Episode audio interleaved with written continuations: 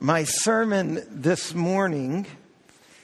It's the second sermon in a series we're having about the Bible. What we're seeing is that one of the central, controlling, foundational, basic beliefs of Christianity is that the Bible is the true story of the world and it is authoritative for all of life today. Take that away, and you no longer have Christianity. You have a shell game, but you don't have Christianity. You have, an, you have a new religion. Now, last week was about this notion of authority. How can we say that the Bible's authoritative? The authority of Scripture. This week is about the first half of my statement. The Bible's the true story of the whole world. It's authoritative for all of life today. Last week was about authority. This week's about the story. The Bible is a story, the true story. I just read to you from Luke chapter 24, verses 13 to 36.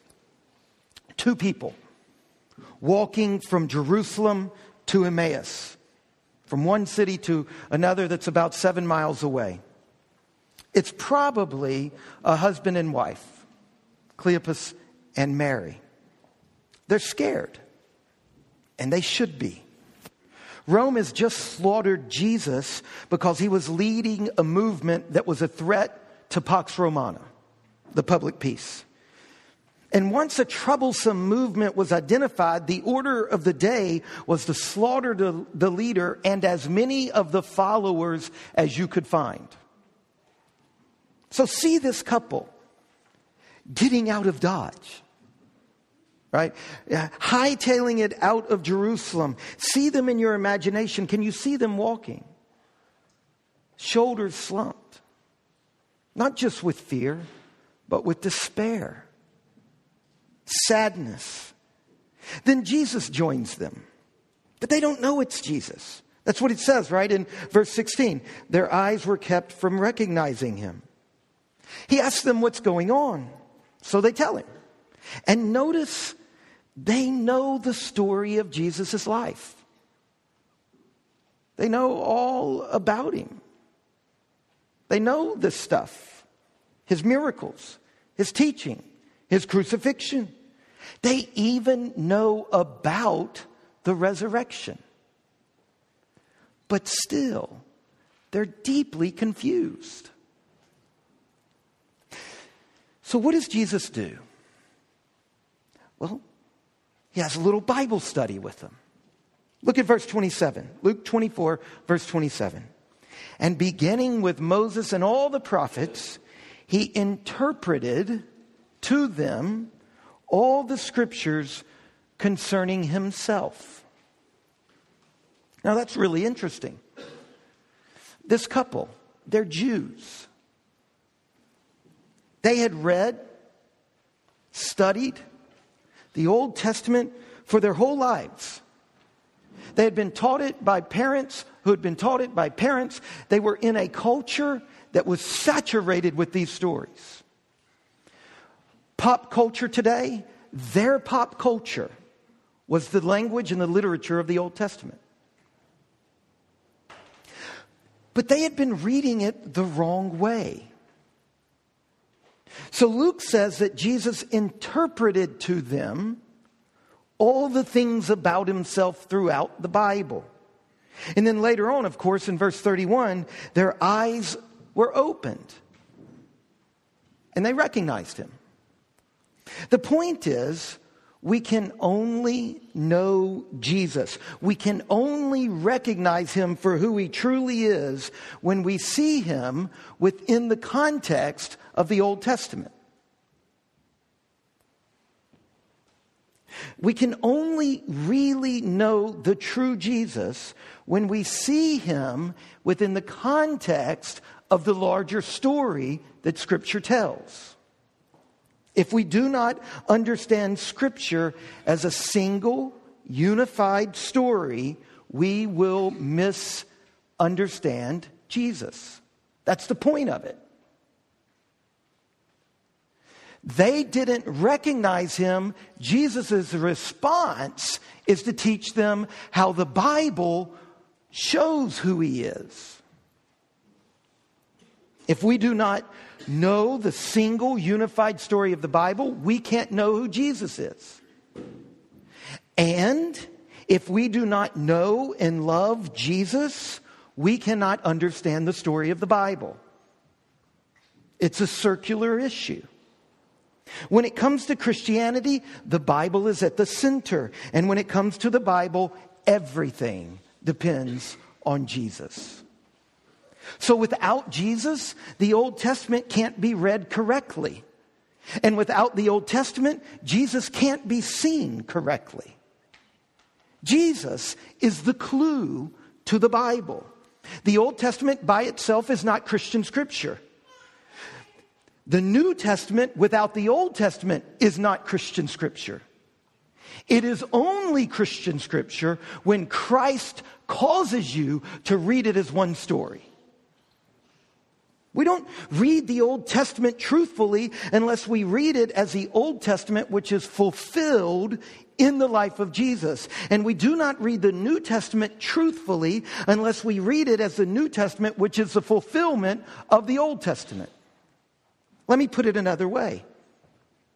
You can do a lot of things with this book. But the only way to read it Christianly, the only way to use this book in a Christian way, is if you believe that the whole of the Bible tells one story centered on Jesus. Anything else is a non Christian use of the book. So when Grace read to us from Acts chapter 2, the very next verse, so they devoted themselves to the apostles' teaching. Not they devoted themselves to the Bible. Not they devoted themselves to the Old Testament. They devoted themselves to learning to read this book in the way that Jesus taught the apostles to read it. This is what they were so deeply devoting themselves to. It's not the Bible, but a particular reading of the Bible. They were reading the Bible, they were learning it as a single story about Jesus Christ. That is the first thing we are told about the first church. And it is what the church has always done, so long as it's faithful. Don't do that, and the church is unfaithful. And it will sh- soon lose the essence of what it means to be a Christian church. Let's be a faithful church. Let's do that. Let's devote ourselves to this way of reading the Bible. Let's learn to read the Bible this way. Let's learn how all of these, this really complex book with poetry and history and laws and all kinds of stuff, let's learn to read it as a single story, the true story of the world, by seeing Christ as the clue to it. Christ as the, the, the, frame, the lens, the center that takes this book filled with different types of literature. Christ is what turns this book into a single story. To say the Bible is a single story, that's not a literary comment, that's a theological comment. Christ is what made the Old Testament the Old Testament and the New Testament the New Testament and knit it all together. In Christ, this is one story. That's complicated. We've got to devote ourselves to that. We've got to learn to read it that way. So, what I'm going to do for the next few minutes is I'm going to offer you a very handy tool a tool that can help us read the Bible like Christians. First, I'm going to explain the tool, and then I'll show you how it works. Okay, here's the tool. The tool is this it's a five act play. You know, like Shakespeare, Macbeth, Romeo and Juliet, a play structured by five acts. You see, since the second century BC, so 2200 years ago, here in the West, we've been telling stories in a particular way. We've been telling stories with the structure of five acts. From the Romans to Shakespeare to, I don't know, if you watch TV today, Law and Order, Justified. What we've learned as a Western culture is that of the many ways you can tell a story, one of the best ways is to let it unfold in five acts. In your worship guide, there's an insert. If you have it, go ahead and, and get it out. It, it, it looks like this. On one side, it says the drama of Scripture. If you look down the left hand side of that, you'll see in bold print Act 1, Act 2, Act 3, Act 4, Act 5. Now look at the tiny italicized print Sorry, some of you who've not yet gotten your bifocals. You know you should have brought them. Now you're wishing you did. You might need to do like this.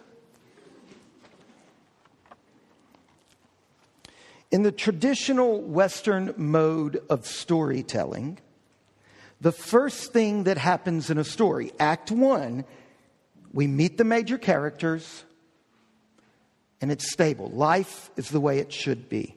Act Two, conflict.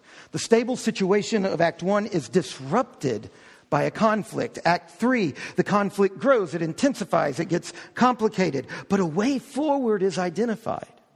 Act 4, the climax. The conflict reaches its highest point of tension. Act 5, the implications of the climax are worked out. Have you, have you ever seen the TV show Law and Order? You could set your watch by law and order, right? Uh, first, the first scene is going to be some couple on a date. Everything is as it should be. There's nice music. They're romantic. They're smoochy smoochy. They're walking home from the date. Suddenly, there's a dark alley. They look down the dark alley. The bad music starts, and there's a dead body, leg sticking out from under a dumpster. That's act two, conflict, right? The date has been disrupted. And then you enter the longest part of any story, Act Three. It's always the longest part. Longest, it's where things get complicated. You know, the key witness um, leaves town, the judge is corrupt, or whatever. It just gets darker and darker and darker. But you keep getting these glimmers of the way forward. That's Act Three. Then Act Four is the climax. It's where the the, the conflict reaches its highest moment, and you could just set your watch. You watch Law and Order. It's going to happen at the same moment every week, but it's endlessly creative, right? In Act 5, you live out. Now, if it's a, if it's a tragedy, the, the implications of the conflict are really bad, right? Um, if it's a comedy, then the conflict turns good and you end up better off than you were in the for- first place. Jane Austen, I don't know, just go on down the road. Now, take this note sheet and get a Bible. If you have a Bible, open it to the table of contents. If you don't have a Bible and your neighbor does, just take it from them. And, um, look at the table of contents. For those of you who use these strange electronic devices, ha! I've been picking on you for years and now you're just going to be lost, all right? All right. You need to get a real Bible, a holy Bible. If you're new to the Bible, um, that's all right. Turn to the table of contents. Let's map this out. Let me show you how this works. Act one this happens in the book of Genesis. Now, it's only the first two chapters of Genesis. You meet the major characters. Who are the major characters in the first two chapters of Genesis? God, humans, and there's a third major character creation itself, the natural world. That is not the stage that the play plays out on. Nature is, is a major character before humans ever show up. Six times God says it's good, right? Before humans ever get there. There are three major characters. Life is the way it should be. Now, a description for this particular act in the Bible is the title that, that we put there in the note sheet. In this moment, God establishes his kingdom. If you're filling blanks, there's a blank there to fill in. All right, that's Act One. Meet the major characters. Life is good, right? Shalom is the word in the Bible we describe for that moment.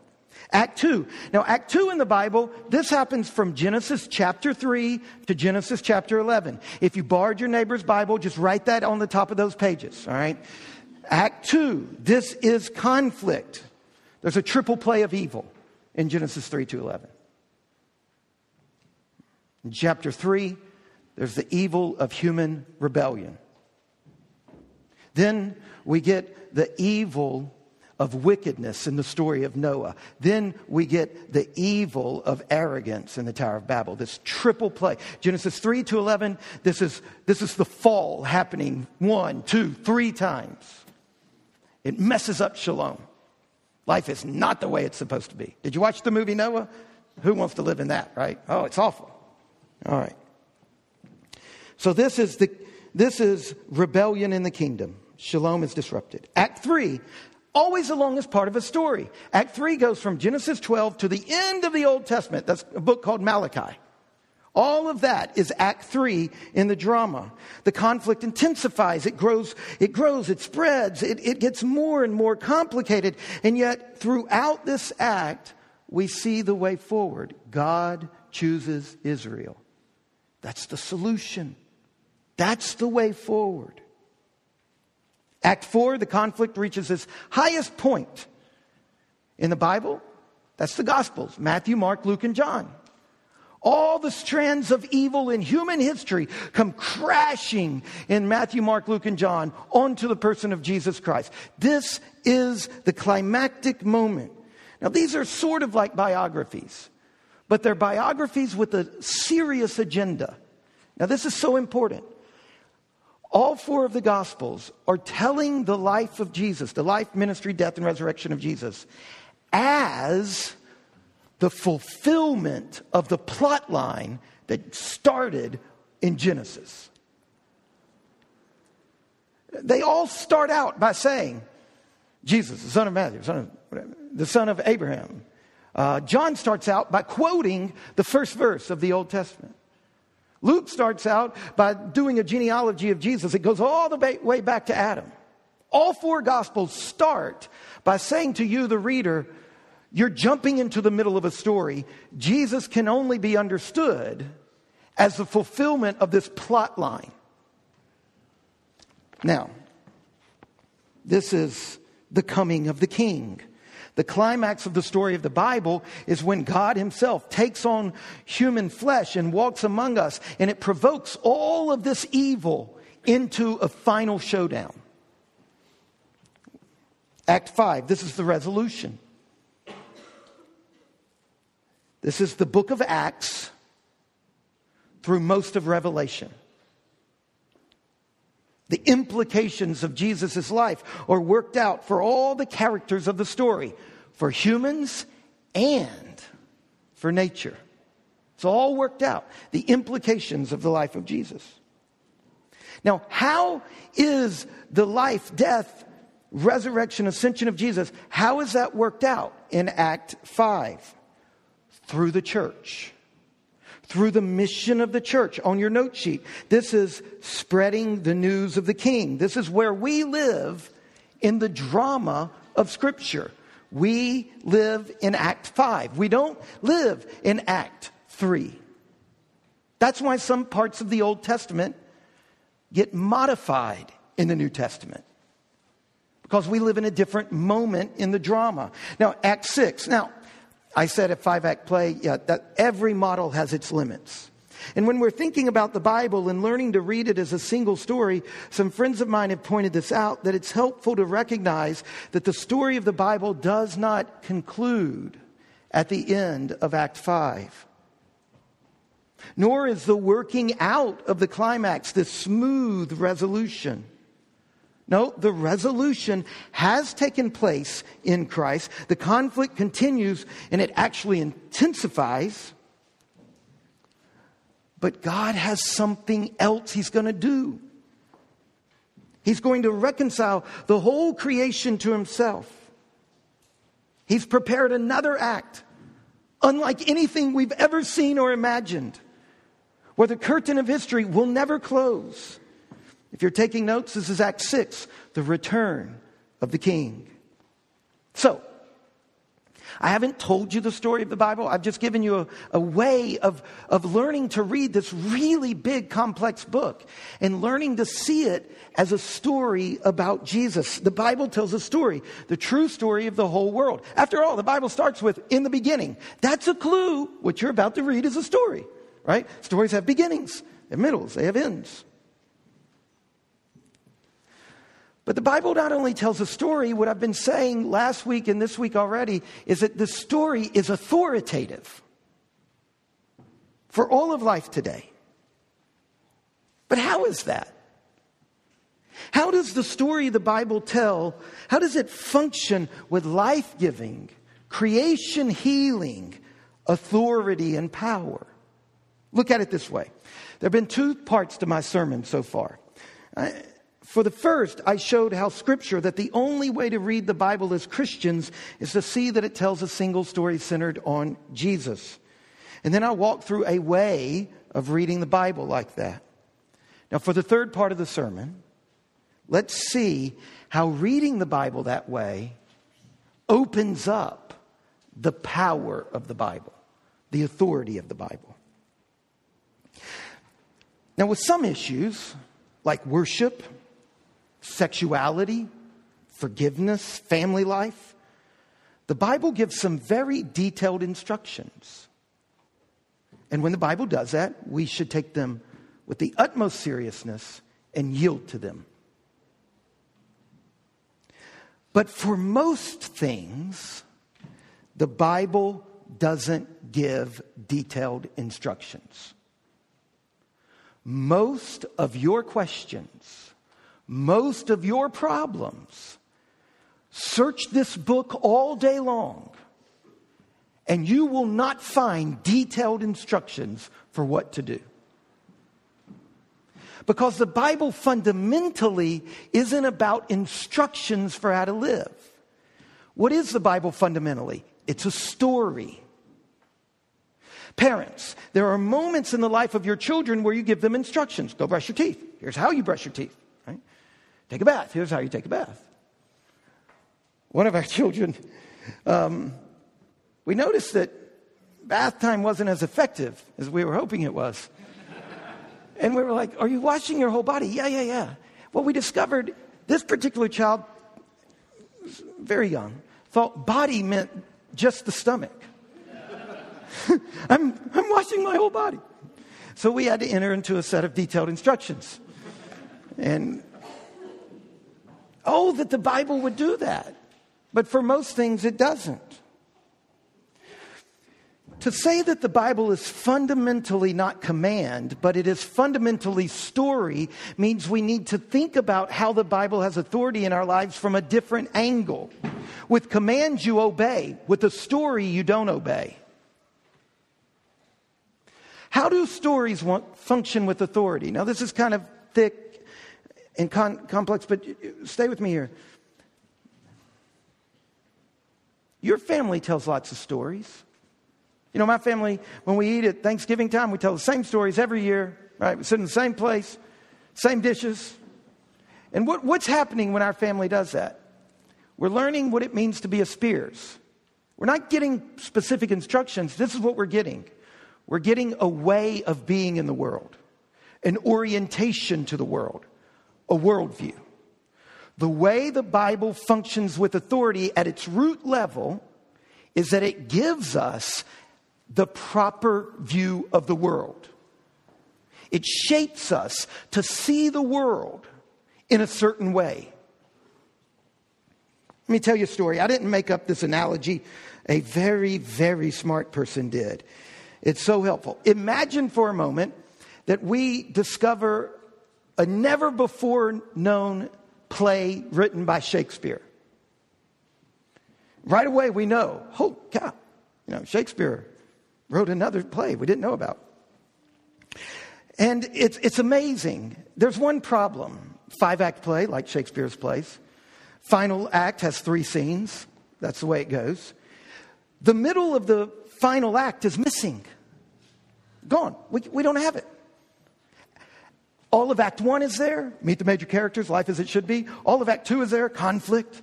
All of Act 3, the biggest part of the play, it's there where the conflict grows and gets intense. Act 4 is there where there's enormous, where it kind of reaches this climactic moment. Act 5 is there, the beginning of it, where they're working out the implications of the conflict. Then there's a huge missing section. And then we've got the very end of it. So, what would we do with this play? Do a thought, do an imaginary game with me. What if we took this play, 90% of it there, and we gave it to a group of actors who were Shakespeare actors? They had been for decades, and they knew the work of Shakespeare better than you know your family story. They knew it inside out. What if we give it to these professional Shakespearean actors and we say to them, take this play, study this play, write papers, have conferences, immerse yourself in this play, and stage it. Put it on. And what we want you to do when you get to the bit that's missing is make it up. Improvise. Improvise what you know would be there. Because you know how Shakespeare writes. Not only do you know how he writes overall, you know the plot. And you need to improvise a piece that fits perfectly, that's true to the story that's been leading to that moment, and true to the bit we have at the very end, where it ends, right? Figure out the puzzle. That's how we need to understand the Bible. Most of what you face today, the Bible doesn't talk about. But that doesn't mean the Bible's irrelevant. If you can't find a command for your situation, that doesn't mean the Bible doesn't have anything to say. No, here's what you do you immerse yourself in the Bible, you learn it. Right? This is how jazz works, right? In, in, in jazz, right? You establish a melody, you establish a theme. And then the trumpet passes it off to the saxophone. And what does the saxophonist do? Very creative, improvises, but they have to be true to the key, to the rhythm, to the melody. And then they hand it off to somebody else. There's a lot that we're facing today that the Bible doesn't talk about. What do we do? We devote ourselves to the apostles' teaching. We immerse ourselves in this way of reading the Bible that centers on Jesus. We know where the story is going to end. Revelation 21, 22, Isaiah 55, Romans chapter 8, 1 Corinthians chapter 15. I preach on this stuff all the time. You come in essentials, I assault you with it for five weeks. We know where it started, we know where it's going to end, but we live in a moment the Bible doesn't say a thing about how to deal with a drug addicted child. Nowhere in the Bible does it ever conceive of democracy. The dominant political reality we live in, completely foreign to the Bible. The Bible talks about poverty, says a lot about it. But how does that work out in life today with the political realities of today? The Bible doesn't tell us. So, what's our job? Our job is to immerse ourselves in it, to learn the story really, really good, so that when, when the melody is passed off to the Church of the Incarnation, when the melody is passed off to Indy, when we pick up the melody, we improvise faithfully. We figure out the challenges we're, we're facing in a biblical way. Now, I'm not talking about the easy stuff. You don't have to pray about if it's right to steal your neighbor's car right? Bible's pretty specific about that. Thou shalt not steal. Right? That doesn't take any improv. Just obey that. You know, the, the simple stuff of the Bible, you just obey it. Let me give you an example. The issue of gay marriage in America today. The Bible's clear. Sex is a gift from God. It is only righteous and legitimate between a man and a woman who are married. Every other instance of sex is wrong, evil, and wicked. That's what the Bible says. Look, there are things in the Bible that they start out one way and they grow and they shape and they change. But when it comes to the sexual ethic of the Bible, there's not a single change anywhere in scriptures. It's a flat line. It doesn't, there's no development to it. All right? So we take this issue of gay marriage. Here's the catch Being clear about sexual morality is a long way no, from knowing how to relate to the issue of gay marriage today. Gay marriage in a pluralistic, democratic nation. The issues are very complex, but to, let me cut to the chase, the kind of thing I'm trying to get at. I think we need to protect the rights of gays and lesbians without ever advocating homosexual behavior. By the way, I don't think marriages are right. I've preached a lot on that. So I'm not saying we need to fight for gay marriage. But there are a lot of rights wrapped up in this debate that are rights from a biblical perspective. And this is tough stuff. We need politicians who deal with policy. We need lawyers who deal with law. We need social scientists. We need lots and lots of data. I think it's the same issue with Islam. Allah is not God. But we want to protect the rights of Muslims to coexist and to practice their faith within the United States without ever once saying our faiths are the same. This is complex stuff. Working its way out requires enormous skill. You know how you learn to improvise great in jazz? You practice a long time. We as a church, we've got to work hard at this. There, there's a naive and simplistic way of treating the Bible that says the Bible says it, I believe it, that settles it. I know the heart of that, I totally agree with. I, I live with that. But sometimes knowing how to live it out in today's day and age is complex. All of this to say, there is no script for this moment. There are bad ways to improvise, ways that are not true to the theme that's been developed. And there are good ways. So the Bible orients us. It gives us the framework and the knowledge so that we can make good decisions today. Now, this is one sermon of a whole series on the authority of the Bible. I'm trying to deal with one concept of its authority. It's very large, it's very complex. So I know I'm firing off lots of questions, lots of issues. Just come back, all right? We'll talk about more of them. Now let's, let's wrap this up by going back to where we started. Luke 24. If you've got your Bible, turn there. With the, here we have the two disciples on the road to Emmaus. Luke 24. They can't see Jesus for who he truly is until they see him within the larger overarching story of the Bible. But here's the key I skipped over something. Some of you who've read this know that I skipped a huge piece of it. Even after Jesus opened their eyes and taught them the Bible, they still didn't see him. Luke is very clear. The disciples did not recognize Jesus even after he taught them the scriptures. They accurately learned about Jesus, but they didn't see Jesus. They didn't know him in an intimate way. They were deeply emotionally affected. They said, Our hearts burned within us. But they didn't see Jesus. They only see Jesus when he breaks the bread. Look, look at verse 30. And when he was at the table with them, he took the bread and blessed and broke it and gave it to them. And their eyes were opened and they recognized him. And he vanished and they said, Didn't our hearts burn within us while he talked, while he opened to us the scriptures? The Bible alone is not enough to know Jesus. It is not enough to live the Christian life. Christ centered preaching is not enough. We need scripture and the meal Jesus gave us.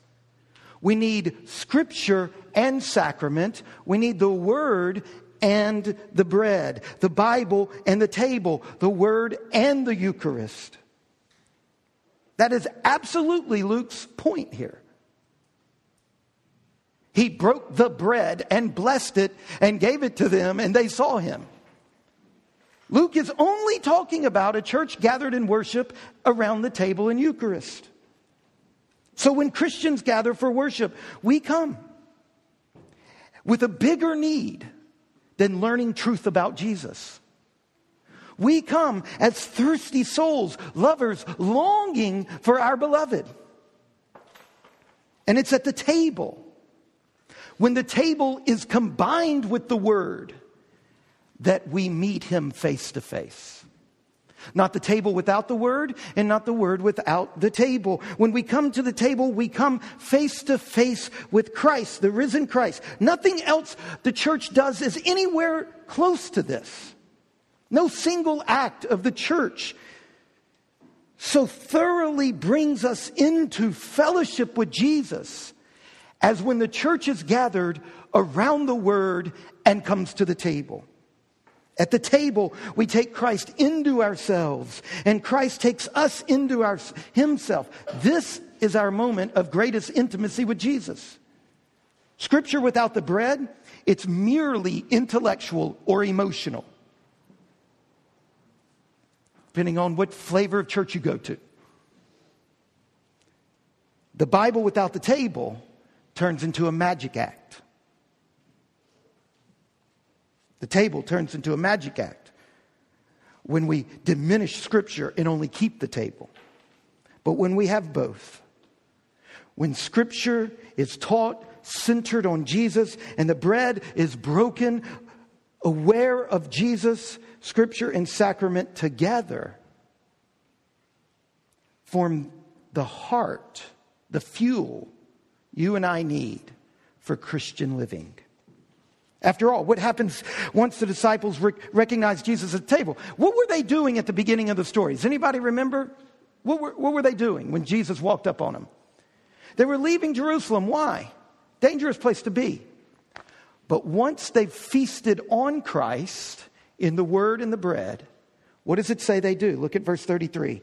They arose that same hour and returned to Jerusalem What happened? They had been fleeing after scripture and table. Their eyes are open and they become witnesses to Jesus. And they, they had been fleeing from danger. Now they turn around and walk right back into the danger. They had been confused about Jesus. Now they are witnesses of Jesus in the danger zone. Their encounter with Jesus in scripture and in Eucharist equips them to face life, to step back into the tough and complex and dangerous realities of this world. And the same is true for us. We come to church on Sunday tired, exhausted, beat down, confused, sad, despairing, scared, exhausted from this world. And Christ meets us. And he teaches us he teaches us to see Him clearly and to look at the world clearly. And He feeds us. And then what do we do? We go back. We go back into the world, back to the coal face of our vocations, back to the danger zones of our family, back to the scary places. Think back to the first meal at the beginning of creation. The moment is heavy with significance. It tells us in Genesis 3 when the woman saw that the tree was good for food and that it was a delight to the eyes and that it, the tree was to be desired to make one wise, she took of its fruit and ate. First meal in the Bible. She also gave some to her husband who was with her, it says, and he ate, and the eyes of both of them were opened. When Luke tells the story about people's eyes being opened, this is what he's talking about. He's taking us back to the first meal. Here at the beginning of human history, evil came upon the human race. Death itself goes back to this moment. In this moment, the entire creation was subjected to cruelty and futility and sorrow. And now here in Luke 24, verse 30, Jesus serving the first meal of the new creation. And he took the bread and blessed and broke it and gave it to them, and their eyes were open and they recognized him. Evil and death, pain and suffering entered our world when a husband and wife had an illicit meal. And here, a husband and wife discover that the long darkness has finally broken into dawn. Here, a husband and wife discover that the long curse has finally broken. Death itself has been defeated. God's new creation, brimming with life and joy and new possibility, has burst in upon the world of decay and sorrow. And this, the first meal, the first day of the new creation, it has been accomplished by the resurrection of Jesus Christ. Hearing Jesus' voice in Scripture, knowing Him in the breaking of the bread, this is the way dawn is breaking in the world today. Let's pray.